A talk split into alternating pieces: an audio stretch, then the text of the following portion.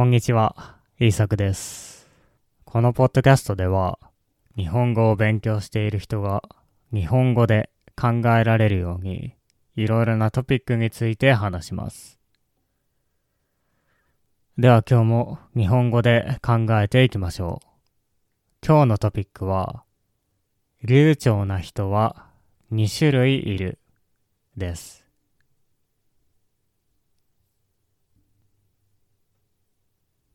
外国語を話す人たちの中には、とても流暢な人たちがいます。彼らはいろいろなことについて話すことができますし、言葉もたくさん知っています。そして彼らには二つのタイプがあると思います。今日はそれについて考えていきましょう。一つは、たくさん勉強するタイプです。このタイプの人は、勉強がとても上手です。彼らは、本当にたくさん勉強します。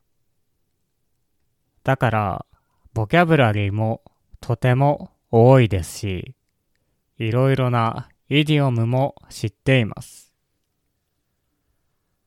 彼らは何かを覚えることや勉強することが好きなので、これができます。とはいえ、これができる人は少ないと思います。なぜなら、難しい文法やボキャブラリーを勉強で覚えなければいけないからです。彼らは勉強が得意なので、記憶力がとてもいいです。しかし、普通の人はあまり記憶力が良くないです。勉強することも好きではありません。だから、このタイプで流暢になるのはとても大変です。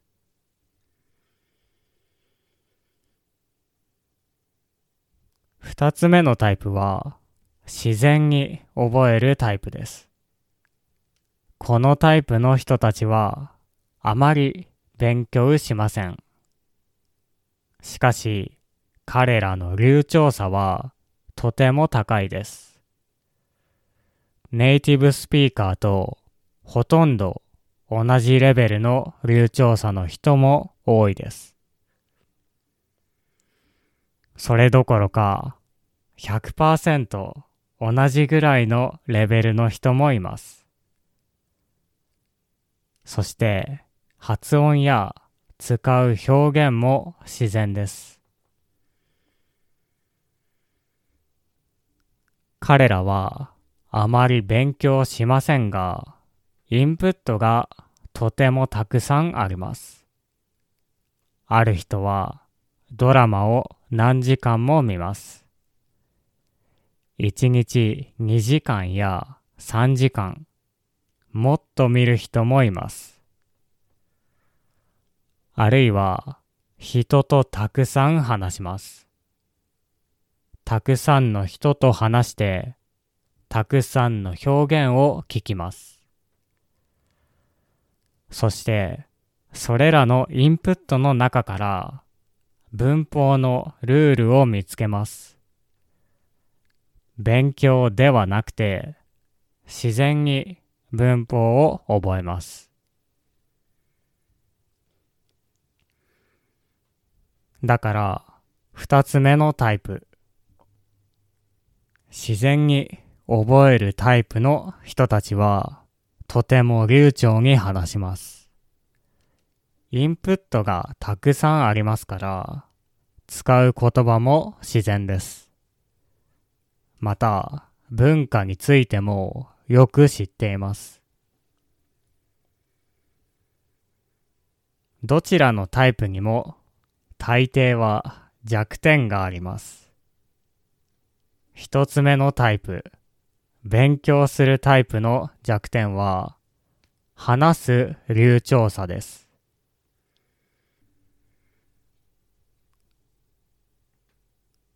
彼らはとても高いレベルで流暢になれます。しかし、98%くらいの流暢です。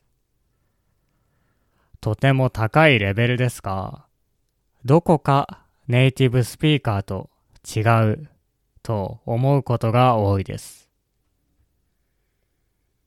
しかし、彼らの読む流暢さやボキャブラリー、文法のレベルはとても高いです。90%くらいのレベルでしょう。二つ目の自然に覚えるタイプの話す流暢さは100%くらいです。つまり、ネイティブスピーカーと同じように話すことができます。彼らと話していても、彼らが外国で生まれて育ったことはわからないでしょう。しかし、彼らは読む流暢さが低いことが多いです。70%くらいでしょう。話すのは得意ですが、読むことがあまり得意ではありません。つまり、一つ目のタイプ、勉強して覚えるタイプは、話す流暢さが98%、読む流暢さが90%。二つ目のタイプ。自然に覚えるタイプは、話す流暢さが100%、読む流暢さが70%。このようなイメージがあります。これは私のイメージなので、数字は正しくないと思います。どちらも100%の人もいるかもしれません。また、こうではない人もいるでしょう。しかし、この2つのタイプの人が多いと私は思います。はい。今日は流暢な人は2種類いるというトピックについて話してきました。あなたはどちらのタイプだったでしょうか？もし勉強して覚えるタイプなら話す流暢さを良くしたいと思っているでしょう。自然に覚えるタイプの人はもっと楽に読めるようになりたいと思っているでしょう。これをどうすればいいのかを、 Patreon の方で話していきたいと思います。ディスクリプションにリンクがあるので、興味がある人は聞いてみてください。では、聞いてくれてありがとうございました。また次回のポッドキャストでお会いしましょう。